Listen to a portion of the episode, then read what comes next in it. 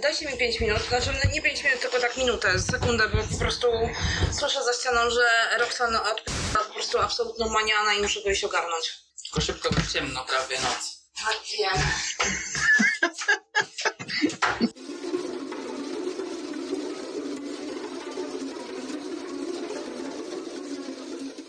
Witam Was w drugim odcinku Tęczówki. Dzisiaj będziemy rozmawiać o trzech filmach na J. Jeden to Monument Jagody Szelc, więc nie do końca na J, ale z J ważnym. Drugi to będzie film, który się nazywa Ciemno prawie noc. Film na podstawie książki Joanny Bator, czyli też na J. I trzecia rzecz to film Jordana Pila, też na J. Film, który się nazywa Tomy. Ja jestem Maciej z bloga Watching Closely będę moderował dyskusję, a dyskutantami są jak zwykle Anka z piekielnej strony popkultury i Krzysztof z przemyśleń maniaka. Zaczynamy od monumentu filmu Jagody Szelc. Chyba najbardziej teraz rozpoznawalnej i zasłużenie reżyserki w polskim kinie. Nie tylko młodego pokolenia, ale generalnie wydaje mi się, że najbardziej teraz rozpoznawalnej reżyserki w polskim kinie w ogóle. Film, który jest dyplomem aktorów z Szkoły Filmowej w Łodzi i film, który potencjalnie miał tym filmem takim generalnym tego słowa znaczeniu nie zostać, natomiast w końcu z tej współpracy dyplomowej wyszła całkiem zgrabna i ciekawa fabuła, dlatego Jagoda zdecydowała się ten film wprowadzić do kin, no i chyba jesteśmy nim bardzo zainteresowani. Zgodzicie się? Myślę, że tak, dlatego że w ogóle Jagoda Szelc już przy wieży pokazała, że ona ma sporo do powiedzenia w polskim kinie i to tak do powiedzenia na zasadzie bardzo oryginalnych konceptów i bardzo przemyślanych filmów, tak, od A do Z. Tam wszystko ma znaczenie. Tak, i ten film e, w ogóle ma bardzo ciekawą strukturę, taką dość wyraźną, bo zaczynamy od takiej krótkiej ekspozycji, w której mam wrażenie bardzo ważny jest ten motyw takiej rozrywki, gdzieś tam piwko, papierosek i tak dalej. I następnie jest takie gwałtowne przejście w drugi etap podróży bohaterów, w którym powtarzają się takie epizody, w których mierzą się ci bohaterowie z jakimiś lękami i traumami. To są rodzinne traumy, albo nie wiem, lęk przed tym, że nikt cię nie słucha, albo jakieś problemy z donosicielstwem, czy nawet lęki bardziej namacalne. Tam są takie dość sugestywne sceny ze szczurami. I te epizody, one coraz bardziej się nasilają, aż w końcu następuje taki bardzo rytualistyczny finał, który następnie zostaje podsumowany przez taką wyjaśniającą scenę, która nie do końca przypadła mi do gustu, bo troszeczkę odbiera temu filmowi w sferze interpretacyjnej, ale później też pojawia się dość zagadkowa dedykacja, która wprowadza pewne kolejne tropy, ale to może o tym później. Maczku? Anka, możesz jeszcze coś powiedzieć na temat tego, czy w ogóle Ci się podobało? To znaczy nie. Jeżeli chodzi o filmy Jagody Szelc, to potem jak sobie zafundowałam pierwszy seans na festiwalu w Gdyni i poszłam na wieżę o 10 rano, trochę się bałam tego filmu, bo w sumie nie wiedziałam na co idę i tylko słyszałam, że wszyscy o tym filmie mówili i że on będzie super i w ogóle, że warto iść, bo to takie dobre kino. Poszłam i wyszłam zachwycona z myślą, chcę to obejrzeć jeszcze raz i przy Monumencie mam dokładnie to samo na tej zasadzie, że ja miałam takie poczucie dezorientacji na początku. Natomiast jeśli chodzi o to, jak dalej posuwała się fabuła, to byłam nią coraz bardziej zaintrygowana i coraz bardziej wkręcałam się w tą historię. W sensie coraz bardziej byłam w tym hotelu, bo to się wszystko dzieje w hotelu, więc jakby coraz bardziej wchodziłam w te struktury, które tam się pojawiały, coraz bardziej wchodziłam w głowę bohaterów mimo wszystko. I jestem pod ogromnym wrażeniem tego, jak oni to wygrali. Jak oni wygrali te emocje, które nie były łatwe do zagrania, wcale nie były łatwe. Tak podobało mi się. Ciekawe stwierdzenie padło podczas spotkania z Jagodą Szelc, podczas pokazu w kinie Nowe Horyzonty, na którym byłem. Jagoda powiedziała, że jest to film odwrotny w kontekście strukturalnym do wieży, bo wieża była takim filmem normalnym, aż do finału, który rozwala mózg, a tutaj jest film, który przez cały właściwie czas ten mózg rozwala, a finał jest taki normalny i taki, jak to ona sama nawet powiedziała, kliszowy, ale to chyba był zabieg zamierzony. No ale Krzysztof, ty mówisz, że ten, ten zabieg zamierzony, mimo że był zamierzony, to ci się nie spodobał. Ja lubię takie kino, w którym nie do końca jest wszystko wyjaśnione. A tutaj troszeczkę jakby odebrało mi tej przyjemności odkrywania tej historii samodzielnie. Uderzyło w twarz tym, o co tak naprawdę tam chodziło. Ja miałam z tym filmem, z tym zakończeniem problem i nie. Bo ono z jednej strony było przerażające, szczególnie kiedy padło to zdanie z tej wyliczanki i ja wtedy po prostu absolutnie poczułam ciary i zaczęłam się bać, tak naprawdę zaczęłam się bać.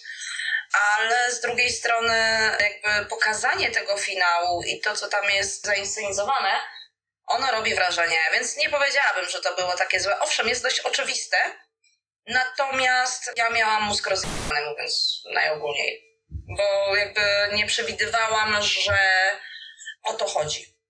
Ale to ja. Czy ja wiem, czy jest oczywiste? Ja y, może inaczej podchodzę do kina. Wydaje mi się, że tej oczywistości tam nie poczułem. Oglądałem ten film dwukrotnie i po pierwszym seansie naprawdę zbierałem szczykę z podłogi. Oglądałem ten film wtedy na festiwalu Nowe Horyzonty. I rzeczywiście to był dla mnie kolejny ze znakiem jakości Jagody Szelc świeżego powietrza w polskim kinie, bo generalnie trochę nikt, chyba nikt nie robi tak kina jak ona. I bardzo byłem też zaintrygowany i zaskoczony tym, w jaki sposób ci młodzi aktorzy rzeczywiście udźwignęli te swoje postaci, bo to jest e, wielki szacunek dla nich. Oni tutaj zrobili super robotę. Szczególnie, że w większości są raczej aktorami nieznanymi, poza oczywiście Karoliną Bruchnicką, tylko że ona znana jest dość wąskiemu niestety gronu ludzi, którzy obejrzeli córkę trenera. I pewnie też Mateusza Więcławka znamy. On grał w antytezie dobrego kina, czyli w filmie Czuwaj Roberta Glińskiego, główną rolę.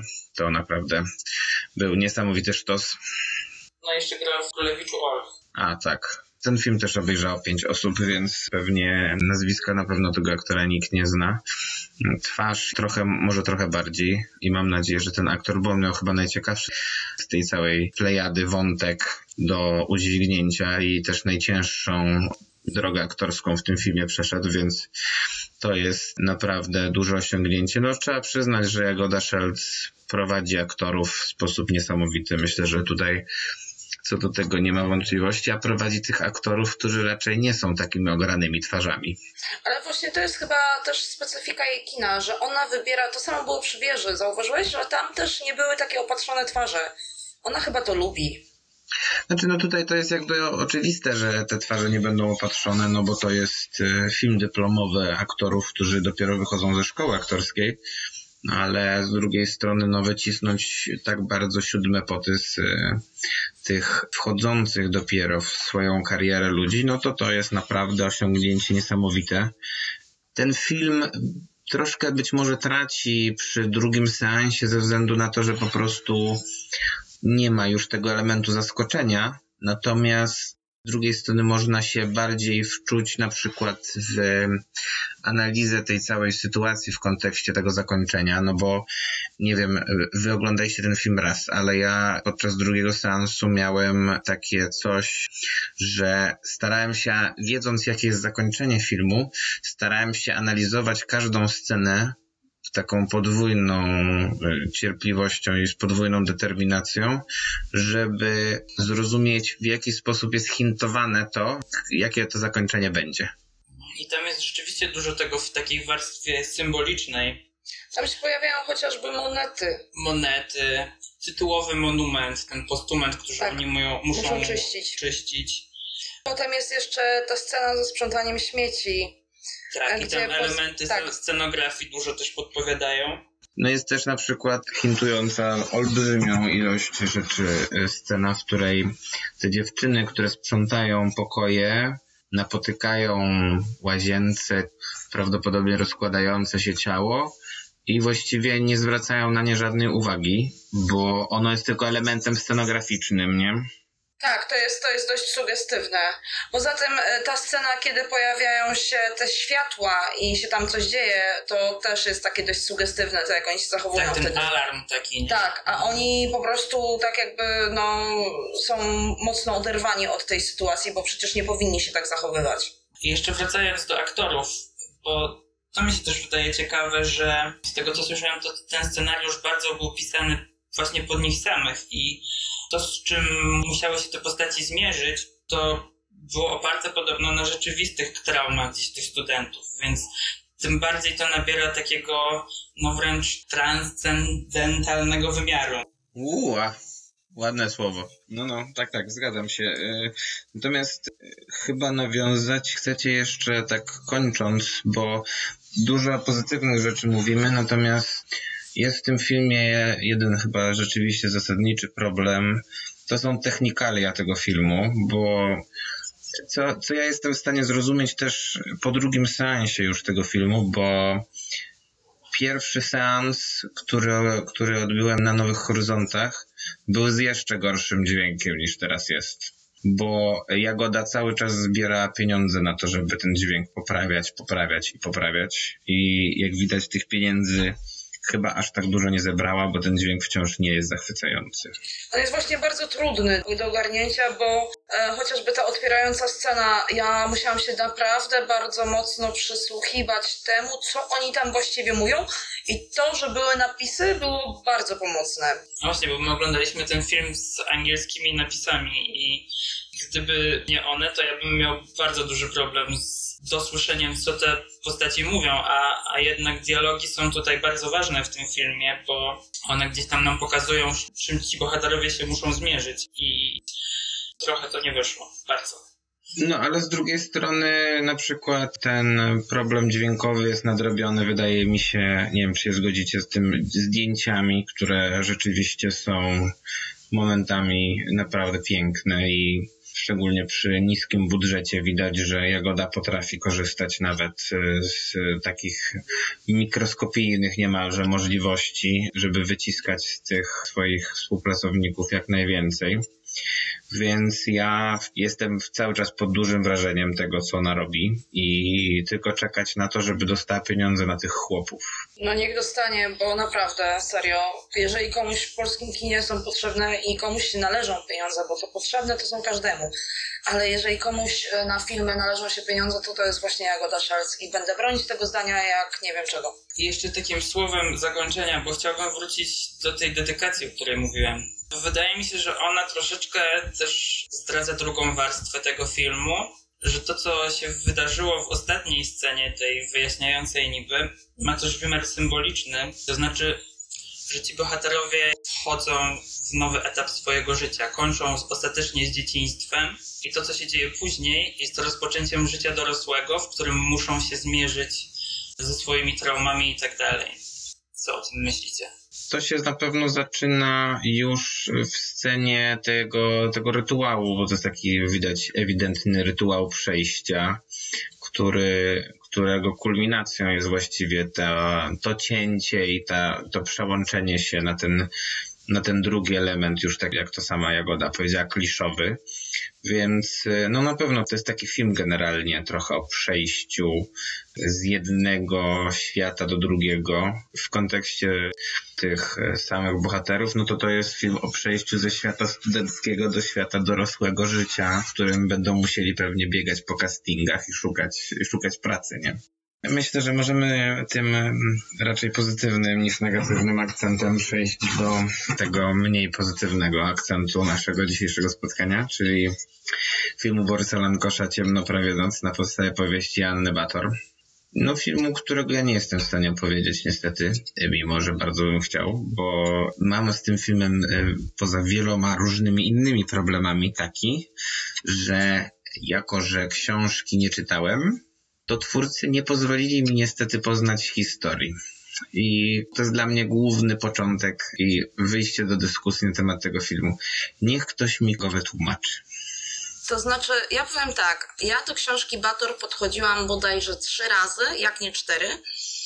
I o ile byłam w stanie przebrnąć przez ten pocią- początek, kiedy ona jedzie tym pociągiem i ma ten klucz i tralala i tam się dzieją rzeczy, ona przyjeżdża do tego domu, o tyle mam wrażenie, że potem fabuła została zmieniona, aczkolwiek no nie jestem ci w stanie tego jakby na, na 100% powiedzieć, bo też nie wiem o czym jest ta książka.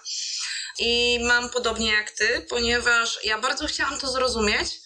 E, jedyne co wiem, to że jest jakby oś fabularna, która skupia się na tej Alicji, która przyjeżdża do swojego domu rodzinnego w Wałbrzychu i jedzie piętrowym pociągiem, więc naprawdę w ogóle jakiś PRL czy coś takiego. I ona przyjeżdża, dlatego że ma zrobić materiał o trójce dzieci, które zaginęły i których zaginięcie jest co najmniej dziwne. I ona się spotyka tam z rodzinami tych dzieci i zaczyna się dowiadywać o nich czegoś więcej i tak dalej. Natomiast nie jestem w stanie ci powiedzieć, jakie było przesłanie książki, bo po prostu nie wiem, to nie czytałam. A film tak namotał, że absolutnie nie jestem w stanie ci powiedzieć, czy to, co się wydarzyło w filmie, jest spójne z tym, co się wydarzyło w książce. Ja też nie czytałem książki, ale wydaje mi się, że w tej historii, jeżeli się troszeczkę pogrzebie, bo rzeczywiście ona nie jest opowiedziana idealnie i tam jest dużo uchybień w tej narracji. To jest delikatnie To powiedziane. jest delikatnie powiedziane, tak? Ale wydaje mi się, że to, co jest w tym filmie opowiadane, czyli z jednej strony historia przeszłości zarówno głównej bohaterki, jak i w ogóle Wałbrzycha i, i tamtych okolic, z tym, co się dzieje teraz, spaja taki motyw, że traumy wyrastają z przeszłych traum, że zło jest zasiewane przez zło. I to gdzieś tam wychodzi z sytuacji po wojnie i, i sytuacji tych ziem odzyskanych w tamtych okolicach. Mamy ros rosyjskich żołnierzy, którzy gdzieś tam gwałcą i zasiewają to zło. I ono pozostaje aż do dzisiaj. I co, co mi się wydaje, że to był motyw spajający tej historii. Ja tam nie widziałam żadnego motywu spajającego tą historię. Dla mnie to był zlepek scen, które miały być rzekomo straszne, miały rzekomo nas w jakiś sposób poruszyć, a tak naprawdę nie. Mam też niejasne wrażenie, że mimo tego, że Bator pomagała e, przy tworzeniu scenariusza, to państwo Lankosz, bo za scenariuszem i reżyserią stoi, za reżyserią stoi Borys Lankosz, natomiast scenariusz współtworzył chyba zdaje się ze swoją żoną. Chyba nie bardzo jej posłuchali, bo to, co jest największym problemem tego filmu, to właśnie scenariusz, który się kupy dupy nie trzyma, mówiąc brzydko. Znaczy, ja mam wrażenie, że oni się troszeczkę za bardzo jej posłuchali, w sensie w warstwie dialogowej. Bo te E, dialogi są bardzo takie literackie, jakby były żywcem wzięte z książki, a jednak troszeczkę przydałoby się nad nimi popracować. To jest główny problem. Ja jakby tutaj mogę się do tego odnieść, bo na samym początku książki bardzo wyraźnie widzimy, jaki Joanna Bator ma styl pisania. I ona ma bardzo specyficzny styl pisania, mianowicie u niej nie ma kropek. W sensie u niej jedno zdanie jest bardzo długie, jest właściwie ciągiem myśli, które są w takim bardzo literackim ujęciu. E, Szczególnie jak jest ta scena, kiedy ta kobieta jedzie e, tym pociągiem, ma tą gazetę i tak dalej, no to ona właściwie wypowiada jakiś taki ciąg mm, myśli, słów i tak dalej, on sobie mamroczy pod nosem i Bator to wszystko umieszcza w książce. I mam niejasne wrażenie, że e, w warstwie scenariuszowej właśnie chciano to oddać poprzez właśnie takie bardzo literackie gdzie mam iść, dokąd mam pójść, to takie też podkreślenie. używanie wołaczy często. Tak, tak, tak, tak, tak. E, Plus e, sama scena podania tych wiadomości też była bardzo, bardzo literacka i była bardzo niewspółczesna. Ja rozumiem, że w książce to może zadziałać, zwłaszcza, że ta książka nie jest najnowsza. E, Natomiast w filmie to zupełnie nie działa. To, co powiedziałaś, jest według mnie główną wadą tego filmu, mianowicie on jest totalnie niewspółczesny. I jakby mi ktoś go zaprezentował i by mnie zapytał, z jakiego roku jest ten film, to bym powiedział, że to jest film może z przełomu lat 80. i 90., bo w takim stylu może wtedy opowiadano i to też wcale nie tak dobrze, bo no nie ma możliwości, żeby teraz przez montażystę przeszły cztery, albo przynajmniej trzy, jeśli nie cztery sekwencje narracji z offu, które po prostu spowalniają totalnie fabułę, w żaden sposób nie wpływają pozytywnie na narrację filmu. doprowadzają tylko do jeszcze większego zagmatwania i jeszcze w dodatku do ośmieszenia niektórych pomysłów fabularnych tego filmu. Bo szczerze powiedziawszy, może warto było jednak się zastanowić nad tym, czy jedną z główniejszych postaci tych retrospekcji trzeba było nazywać Apolonią Kitty Kitty, bo z całym szacunkiem, ale no ja nie zaśmiałem się podczas tej sceny, kiedy została przedstawiona nam ta postać, tylko dlatego, że na sali pewnie był montażysta, operator i scenarzysta filmu. Nie ma dla mnie żadnego wytłumaczenia, jaki sposób w ogóle można opowiadać teraz taki film. W sensie Magdalena Lankosz w wywiadach mówiła, że Martin Scorsese w latach 90. też opowiadał dużo z offu. Tylko, że po pierwsze on opowiadał z offu, ale filmy miały no nieprawdopodobną dynamikę, jak sobie przypomnieć, nie wiem, Kasyno czy Chłopców z Ferajny, a poza tym nagle mu się przypomniało, że może warto mniej opowiadać z offu, bo ostatnie jego filmy wcale takie nie są. No nie ma obrony dla tych konkretnych rzeczy w Ciemno prawie noc. No nie można w taki sposób opowiadać. To nie jest audiobook, tylko film. No to jest chyba właśnie największy problem, tak jak mówisz, bo to jest stanowczo za dużo mówienia, a za mało pokazywania, podczas gdy film jest jednak formą audiowizualną. To nie jest słuchowisko. Hmm. Znaczy ja jedyną rzeczą, której będę bronić przy tym filmie, ale to też tak tylko dla przyzwoitości właściwie, to są, proszę ja was, zdjęcia koszałki. Bo on, widać, chłopak dwoił się i troił, żeby wycisnąć z tego filmu to, co się da najlepsze. I ta otwierająca sekwencja, kiedy jedzie ten pociąg, ona jest naprawdę kapitalnie nakręcona. I tak samo jest e, w przypadku ostatniej sceny, którą mamy nad morzem. Ona też jest przepiękna. W ogóle tam jest mnóstwo ładnych obrazków. No nie, no co ty gadasz? Nie, no nie, nie, nie, nie, nie mogę się zgodzić, przepraszam. Scena y, nad morzem jest makabryczna. W sensie, ona jest z National Geographic. To nie jest... Y, Ale ja lubię National Geographic. ale to nie jest argument, że ty lubisz National Geographic. No ta scena nie może tak, nie mogła zaistnieć taka scena w ogóle. Nie powinno być takiej sceny w filmie. Już tak, tak bardzo nakładania łopatą to nie widzieliśmy od czasu Bohemian Rhapsody. To nie jest możliwe, żeby coś takiego pokazać w filmie w ogóle. Ja nie wiem, jakim cudem Borys Lankosz oglądając ten materiał stwierdził, okej, super, nakręciliśmy, ale film. No nie da się czegoś takiego zaakceptować, no. Mnie się te zdjęcia podobały pod tym względem, że bardzo pasowały do tytułu. No ciemno tam było jak w dupie, no.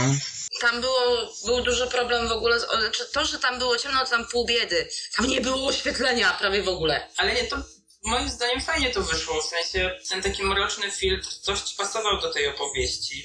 Tak, tylko że nic nie było widać na ekranie. Ale to nie jest prawda. Niektóre z tych ujęć były fajnie skomponowane. Druga rzecz, że niektóre rzeczy były fatalnie zainscenizowane i pewnie o tym zaraz jeszcze porozmawiamy. O, fatalnie. A które? Które rzeczy były fatalnie zainscenizowane? Chociażby Kolak Ogrodnik, nie? Kolak Ogrodnik to jest w ogóle rzecz, której ja, której ja nie chciałam bardzo zobaczyć. O tym to nie rozmawiajmy. W sensie, ja uważam, że nie wiem, czy się zgodzicie. Powiedzmy, że otwarcie tego filmu daje jakieś nadzieje. Natomiast jest scena, w której Magdalena Cielecka skacze kolesiowi na plecy. Potem z za pleców wychodzi Jerzy Trela, noszący siekierę. Nie wiadomo po jakiego chuja wziął tą siekierę do ręki. Po czym Magdalena Cielecka krzyczy zupełnie bezsensowne zdanie, dlaczego ja nic o tym nie wiem.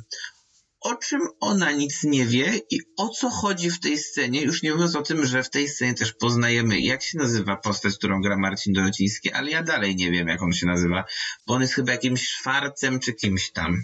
On jest, proszę ciebie, bratankiem tego gościa, który jest y, w domu. Którego grał Trela. Tak, którego grał Trela, bo on jest synem jego nienawidz- nienawidzonego brata, który tam mu zrobił na tego Adalberta. Jego syna Adalberta, a żeby nam wszystkim ułatwić rozpoznawanie postaci, to postać, którą gra Trela się nazywa Albert, więc generalnie wielki szacun, naprawdę. W każdym razie to, co zapytałeś, to chyba tam chodziło o to, dlaczego ja nic nie wiem, to wy się znacie, nie? W sensie, dlaczego nie wiedziała nic o, o ich relacji. To to nie było dobrze No to zagrane. nie było dobrze zainscenizowane. E, Ja w ogóle mam wrażenie, że Dorociński to tam był tylko po to, co by sobie żeńska część publiczności popatrzyła na to, jaką ma fajną klatę, bo ma fajną klatę Tak. i z tym proszę nie polemizować. Ale to po co była Magdalena Cielecka, żeby pokazać y, tej młodszej części publiczności, że mając 50 lat można mieć takie piersi? No bo to, to główny jest cel taki, Magdaleny Cieleckiej w tym filmie z kolei. E, Tak, to, to się też zgodzę niestety. A Dorota Kolak, dobra, nieważne. Dobra, dobrze, że wspominacie o, o właśnie o tym... O piersiach? Nie, nie o piersiach. Dużym też problemem tego filmu jest taki mało zrównoważony dobór materiału, który za, zaadaptowano. Bo pewne rzeczy są tam do wywalenia, Mi się typu wydaje, na że przykład postać Dorocińskiego, a przydałoby się też pewne wątki rozwinąć, na przykład ten wątek księżnej Daisy, który jest lek- ledwo tam liźnięty i podejrzewam, że osoby, które nie znają dobrze historii, nie bardzo ogarną o co tam chodzi. Znaczy dla mnie w ogóle cała jakby otoczka wobec, wokół tego zamku książ, tak? Tych, tych pereł, tego skarbu. W książce przynajmniej na początku to było bardzo mocno zarysowane. To był jeden z głównych tematów, e, z którym mierzyła się Alicja i z którym próbowała jakby sobie poradzić, bo to była też poniekąd jej trauma z dzieciństwa. I jakby to ta chęć poszukiwania tego skarbu przez jej ojca ta kopalnia, te, ten, ten gdzieś tam te korytarze, te mapy, one się dość mocno przewijały na początku tej książki, natomiast w filmie tego praktycznie nie ma wcale. Znaczy, no troszeczkę tam jest, ale jest to ledwo liźnięte. Natomiast co mnie się podobało, to właśnie gdzieś tam wątki nawiązujące do folkloru, czy do, jakiegoś takiego magicznego realizmu. Były E, takie? No na przykład motyw tych kociar, które jak, ja rozumiem jako takie duchy opiekuńcze, a szerzej jakieś takie uosobienie próby poradzenia sobie ze swoją traumą, czy coś takiego. Ale to uważasz, że ten motyw jest dobrze, dobrze zrealizowany? Nie uważam, że jest zupełnie dobrze zrealizowany, natomiast podobał mi się sam pomysł wyjściowy. I rzeczywiście tam w tym filmie jest coś takiego, że Lankosz strasznie tam miesza formy. I to jest z jednej strony troszeczkę denerwujące, chociaż z drugiej mam wrażenie, że jest w tym szaleństwie metoda. To znaczy, że on chciał w ten sposób pokazać, że jakby lubimy sobie osnuwać wokół zła jakieś takie narracje, a ostatecznie ono się okazuje jakieś takie banalne. Ja mam, ja mam problem z jedną rzeczą, bo y, jakby rozumiem ten wątek tych kociar, natomiast sam wizerunek tych kociar jest fatalny. W sensie, jak one wyglądają, to są jakieś, jakieś żuli, to no, no ciężko, ciężko w ogóle na początku zrozumieć, co to są za postaci, bo one wyglądają jakby znalazły ubranie na śmietniku, jakby chodziły głównie po górach y, nosząc jakieś dresy i wypuszczają z siebie jakiś zielony dymek, który równie dobrze mogłyby wypuszczać, jakby zjadły za dużo cebuli.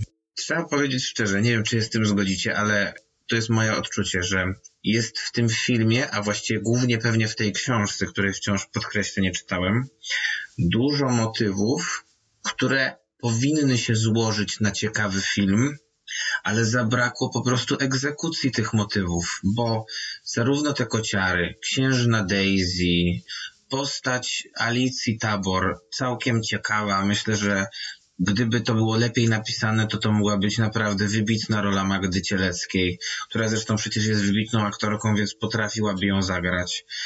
A tu jest po prostu, to jest taka, to jest taki festiwal niewykorzystanych szans. Ja teraz powiem coś, co będzie bardzo kontrowersyjne i być może wzbudzi w Was salwę śmiechu. Ja mam wrażenie, że ten film jest przykładem na to, jak nie powinno się robić kina gatunkowego. W żadnym, w żadnym kraju, nie mówię tylko, że w Polsce, ale jakby mając naprawdę bardzo, bardzo szeroki wachlarz rzeczy, które mogą robić nastrój, które mogą wzbudzać tajemnice, które mogą intry- intrygować widza i wzbudzać jego ciekawość, gdzieś taki, jakiś taki niepokój, tak? No jednak tytuł książki zakłada, że no jednak trochę strasznie będzie. A tam nie jest strasznie w ogóle. Tam nie jest w ogóle, jest w ogóle nijak, nie? To jest taki sobie film, który ja w połowie w ogóle miałam wrażenie, że zasnę. Także no nie jest dobrym kinem i mam bardzo, znaczy jest mi przykro, bo tam jest obsada petarda, bo tam i Ogrodnik, Kolak, Frączewski, Cielecka, Dorociński, Trela, Gąsiorowska. Która jest w ogóle rewelacyjna w tych dwóch scenach. Ona naprawdę tam wygrała to na tyle, ile jej scenariusz pozwalał, na tyle to wygrała i naprawdę zagrała to I dobrze. Tkacz też jest moim zdaniem bardzo dobra, Krystyna Tkacz. Tak. Tylko, że wątek z nią związany też jest kuriozalny. To już chyba na Bator, nie? Wina. No tak, oczywiście, że Bator, ale też trochę jakby braku konsekwencji scenariuszowych, żeby nagle wprowadzić bez ładu i składu wątek taki quasi komediowy. Znaczy, on w ogóle był po wuju strasznie. Znaczy, jakby zostawmy panią Tkacz i jej postać w spokoju, bo ona była biedna i w ogóle mam wrażenie, że nie powinna się znaleźć w tym filmie. Ten- Ten wątek był do pominięcia spokojnie, albo był do poprowadzenia w inny sposób. Dobra, to zróbmy tak. Wy tego filmu nienawidzicie zupełnie. Tak, ja daję 2 na 10 tylko dlatego, że Koszałka się postarał. Dobrze. Ja uważam, że jest to film z wadami i moim zdaniem byłby ciekawszy, gdyby albo ktoś inny napisał scenariusz, albo ktoś inny to wyreżyserował, ale ma potencjał i nie czułem się jakoś tak zupełnie zawiedziony, bo gdzieś tam mnie zaciekawił i nawet zaniepokoił. A teraz przejdźmy może do czegoś przyjemniejszego. Ale ja jeszcze jedną rzecz powiem, bo Anka powiedziała, że to jest film 2 na 10. Ja uważam, znaczy posługując się oczywiście skalą filmową, ja uważam, że to jest dawno nie postawiłem takiego mocnego 1 na 10. To jest według mnie żenujący film, a dodatkowo straciłem niestety troszeczkę szacunku dla pani Magdaleny Lankosz, która w ostatnich wywiadach, których udzieliła po filmie, kiedy już dowiedziała się, że ktoś może jej film skrytykować, okazała się być osobą taką śmieszną, no bo jeżeli ktoś ją krytykuje za to, że jej film może być niezrozumiały ze względu na nagromadzenie wątków i postaci, a ona na to odpowiada, że ona ma 200 IQ i ona rozumie to, co się dzieje na ekranie świetnie, no to to jest brak szacunku dla kogokolwiek, nie? I to jest dla mnie dodatkowy problem związany jakby z otoczką związaną z tym filmem.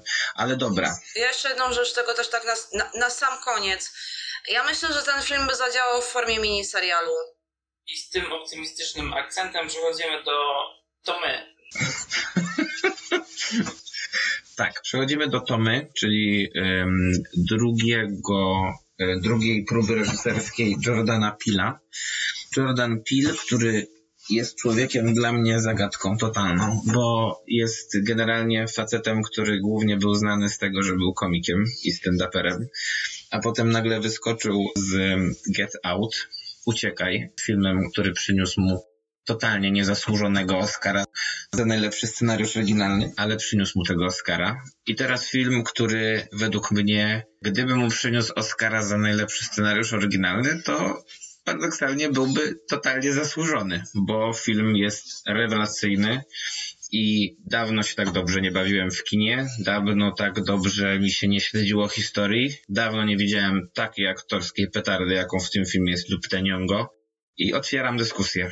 To znaczy tak, na coście wy mnie wysłali, bo to jest ten moment, w którym ja idę sobie na film Jordana Pila, tak, widziałam Get Out, stwierdziłam, że okej, Get Out jest spoko, nie, taki fajny, niepokojący thriller, w sumie spoko, to nie do końca jest horror, nie, na pewno będzie luz, nie, a potem siedzę w kinie i zakrywam sobie oczy chustką w niektórych scenach, bo kurde nie jestem w stanie ich obejrzeć, bo są straszne, ale z drugiej strony mam takie dziecięce, taką dziecięcą ciekawość w sobie, że ojej, ale co będzie dalej? Co tam się dalej wydarzy? A oprócz tego, że jakby dzieją się te wszystkie rzeczy, które wzbudzają ciekawość widza, no to jest jakaś tona różnego rodzaju alegorii, odniesień do różnych tekstów kultury, które u mnie osobiście działają na mnie jak takie, wiecie, kiełbaski na grillu, nie? To może jakby, wiesz, jak, jak idziecie sobie latem gdzieś tam ten i czujecie grilla, to od razu macie ochotę na grilla.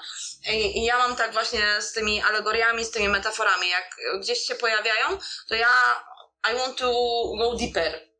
Wiecie, nie? Jakby to jest spoko. I jakby totalnie szanuję ten film. On jest naprawdę rewelacyjnie zagrany. Totalnie się zgadzam z tą Maciek, że Lupita Nyong'o to, to tam jakąś petardę zrobiła. To życiówka chyba w ogóle. Natomiast e, ja się bałam. Bardzo się bałam.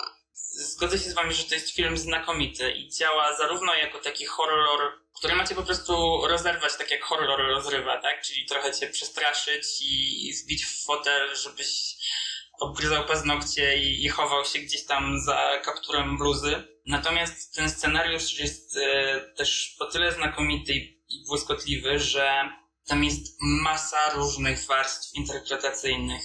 I ja bym tutaj chciał wysnuć takie trzy tezy, o których zaraz opowiem, i, i chciałbym później skonfrontować to z waszym zdaniem. Ale może tak pokrótce opowiedzmy, o czym jest właściwie ten film. Tak, to, to- Maciek, może ty. No film y, opowiada historię rodziny, która wyjeżdża na wakacje i nagle zaczynają jej się przydarzać rzeczy dosyć niepokojące, lekko mówiąc, a mianowicie pod ich domem pojawia się identycznie wyglądająca, tylko zachowująca się w sposób absurdalnie agresywny i zagrażający ich życiu też rodzina. I no to jest jakby wy, punkt wyjścia do fabuły, która się rozrasta mm, do, do, do granic możliwości takich, że no nie wiem, czy mogę teraz użyć spoilera, że właściwie każdy człowiek, przynajmniej w tym, w tym małym ekosystemie tego filmu, posiada taki odpowiednik, który w tym momencie wychodzi z podziemi, żeby tego swojego ziemskiego odpowiednika zniszczyć w pewnym sensie. To nie jest aż taki duży spoiler. Nie jest. I teraz, jak rozumieć tych sobowtórów?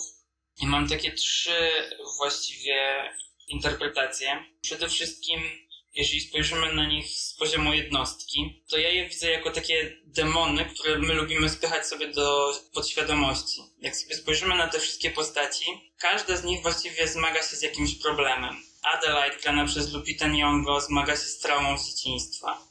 Jej mąż... On jak ma jakiś tak- kompleks niższości, coś ma takiego. troszeczkę kompleks niższości, ale ma też troszeczkę problemy z agresją.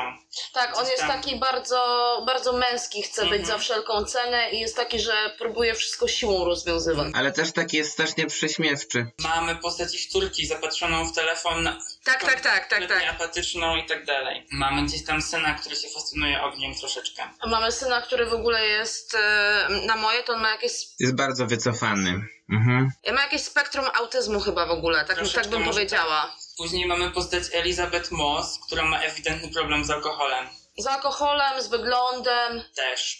O, ale to ze, swoje, ze swoimi kompleksami związanymi ze starością i tak dalej. Ona ma, ona jest jednym wielkim kompleksem. Ona Tak. się nie akceptuje zupełnie. Nie akceptuje się zupełnie. I mamy jej męża, który jest zadufanym w sobie dupkiem. Tak, dupkiem. Dobrze powiedziane. I, Nazywajmy rzeczy po imieniu, tak. tak. I I w dodatku jest bardzo leniwy. jest leniwy i gdzieś tam zupełnie się nie interesuje tym, co się dzieje wokół niego, tylko właściwie nie interesuje się On się niczym nie interesuje. interesuje so, sobą samym. I swoim samochodem i tak dalej. No. Samochodem, tym, że ma fajny dom. Alkoholem. Mhm. Tak, I tak, teraz tak. jak spojrzymy sobie na te sobowtóry, to one gdzieś tam uwypuklają te cechy, z którymi zmagają się bohaterowie. No to są takie właśnie te demony, nie? Tak. To są te cechy naszego charakteru osobistego, których nie pokazujemy generalnie na zewnątrz, albo staramy się nie pokazać na zewnątrz. Jesteśmy wobec nich totalnie nieszczerzy, bo a właściwie wobec społeczeństwa jesteśmy nieszczerzy, bo nie chcemy, żeby te złe cechy naszego charakteru się ujawniły, ale one prędzej czy później się ujawnią. I tak tu się właśnie dzieje. Wchodzą na wierzch ze zdwojoną siłą, co w ogóle fajnie symbolizują te króliki, nie? Bo króliki Mhm. lubią się bardzo mnożyć, I te cechy są... te cechy- To, tak. też wracają właśnie takie namnożone. Poza I tym teraz- one są... Nie, nie wspomniałeś jeszcze o tych e, dwóch córkach e, Elizabeth Moss i tego Tak. jej męża. One są zapatrzone w siebie i są Też. bliźniaczkami.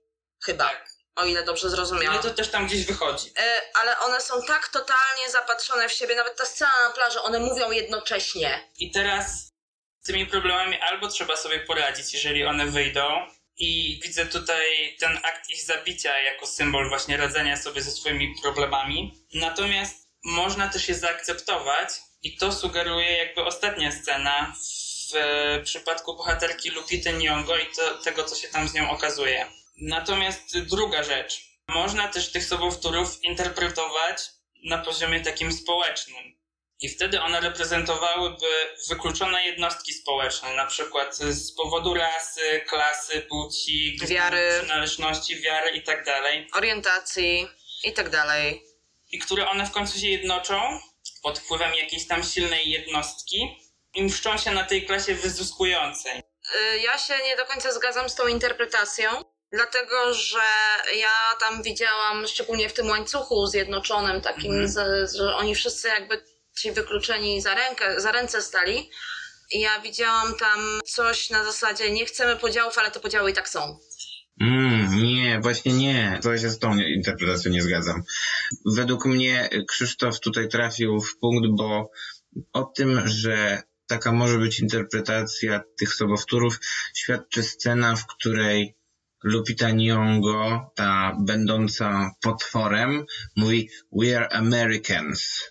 A propos tych Americans, nie wiem czy zauważyliście tę atrakcję w Luna Parku, która pojawia się na początku filmu. No ten, ten las, gdzie masz poznać Ten siebie. las. I on na początku filmu jest lasem szamana i gdzieś tam odwołuje się do indiańskiej Mhm. e, mitologii i tak dalej. Oczywiście opacznie rozumianej przez Amerykanów i tak dalej, no ale nadal. Natomiast później ta atrakcja się nazywa już Las Merlina, czyli jakby kultura anglosaska zastąpiła kulturę rdzennych Amerykanów. A więc te sobowtóry mogą też reprezentować rdzennych Amerykanów. Tak, myślę, że to ja mam jeszcze jakby czwartą interpretację. No.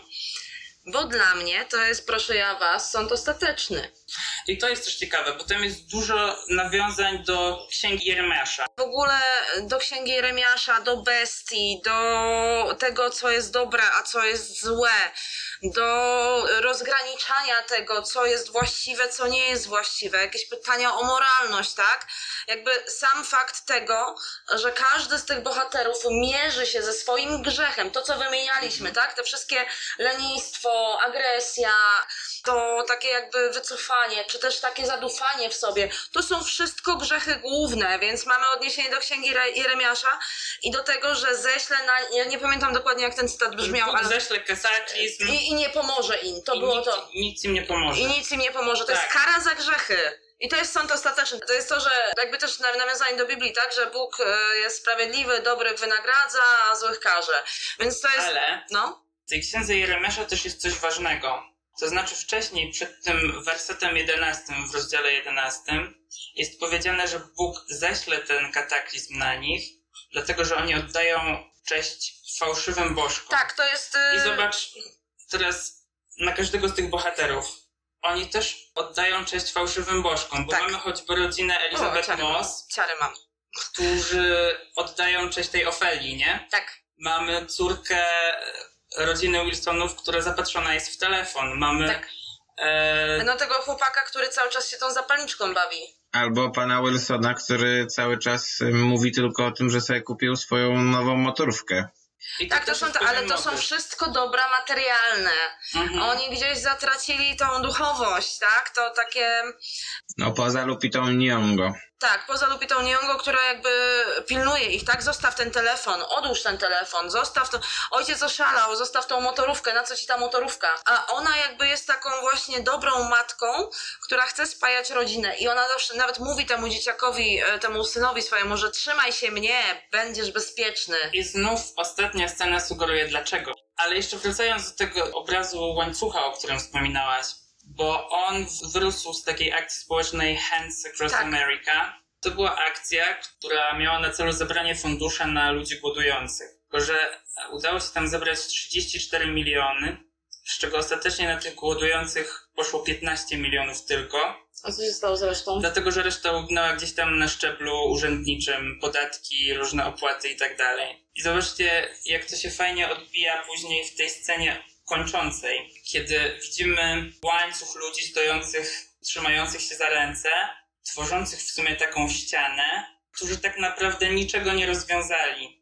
Nie, oni dalej mają ten sam problem, który mieli na początku. I to może być w pewnym sensie też krytyka Jordana Pila takiej agresywnej rewolucji społecznej. Totalnie, w sensie ja uważam, że to jest z tego, o czym zacząłem mówić, z tego We're Americans, wynika właśnie cały polityczny czy społeczny kontekst tego, co Jordan Peele mówi, ale to jest według mnie bardzo mocno jednak głos przeciwko takiemu prawicowemu czy populistycznemu ekstremizmowi, który w Stanach Zjednoczonych szczególnie teraz jest silny, bo jak dla mnie to e, ci ludzie stojący, no to to jest e, bardzo proste nawiązanie do tego, że Donald Trump chce zbudować mur e, na granicy z Meksykiem. I to jest przecież jeden z tych elementów, który zbudował jakby ten ruch w Stanach Zjednoczonych. I myślę, że Jordan Peele to wyśmiewa, krytykuje, a przy okazji no kręci niesamowity film. Że w ogóle y, mnogość interpretacji i tego, co tam można znaleźć i, i tego, do czego ten film się odnosi, to jest jakaś kopalnia skarbów, naprawdę.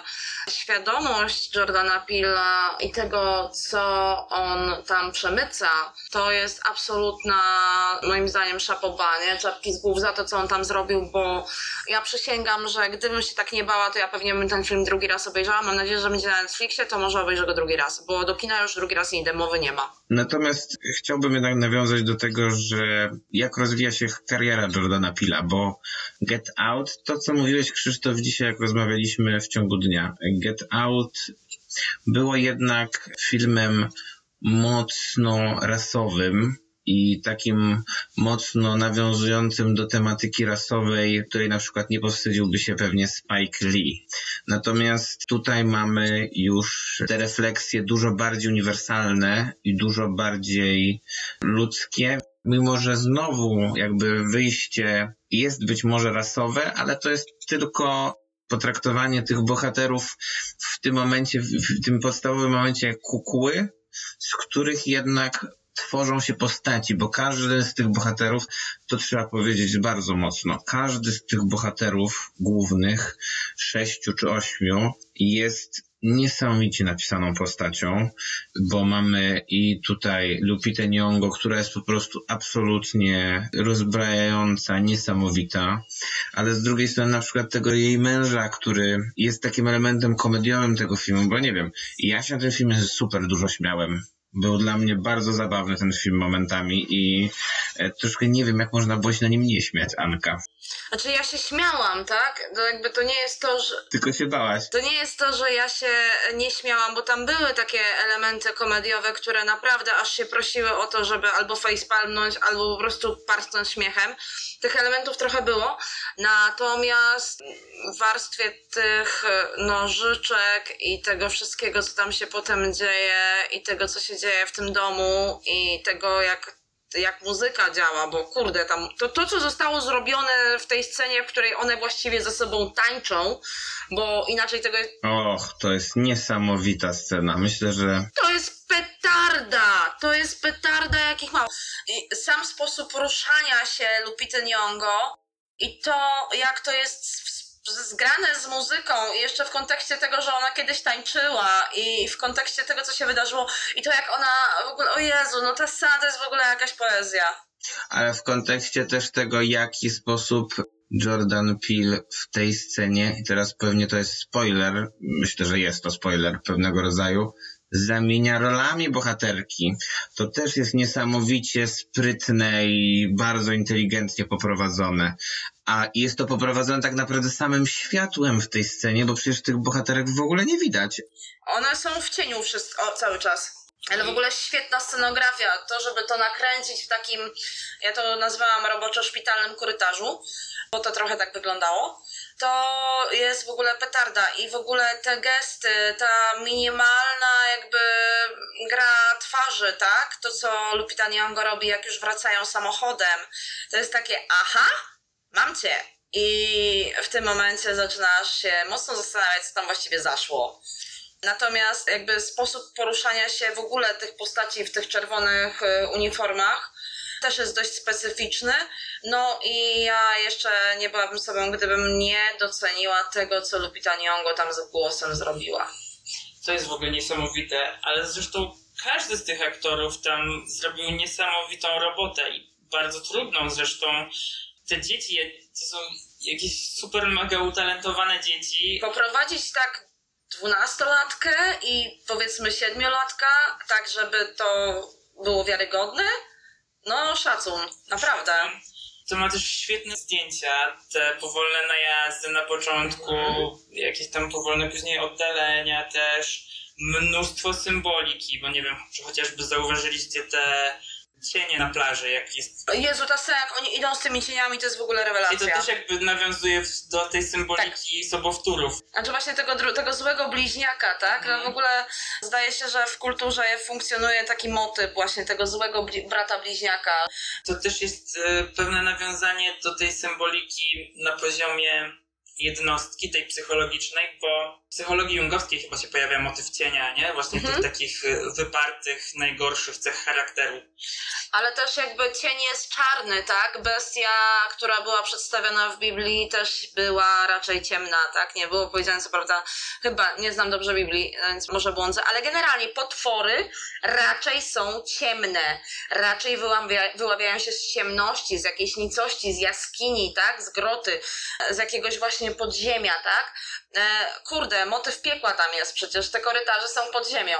Też. I, no i to właśnie wszystko się fajnie łączy, ale poza tym wszystkim to jest doskonały film rozrywkowy.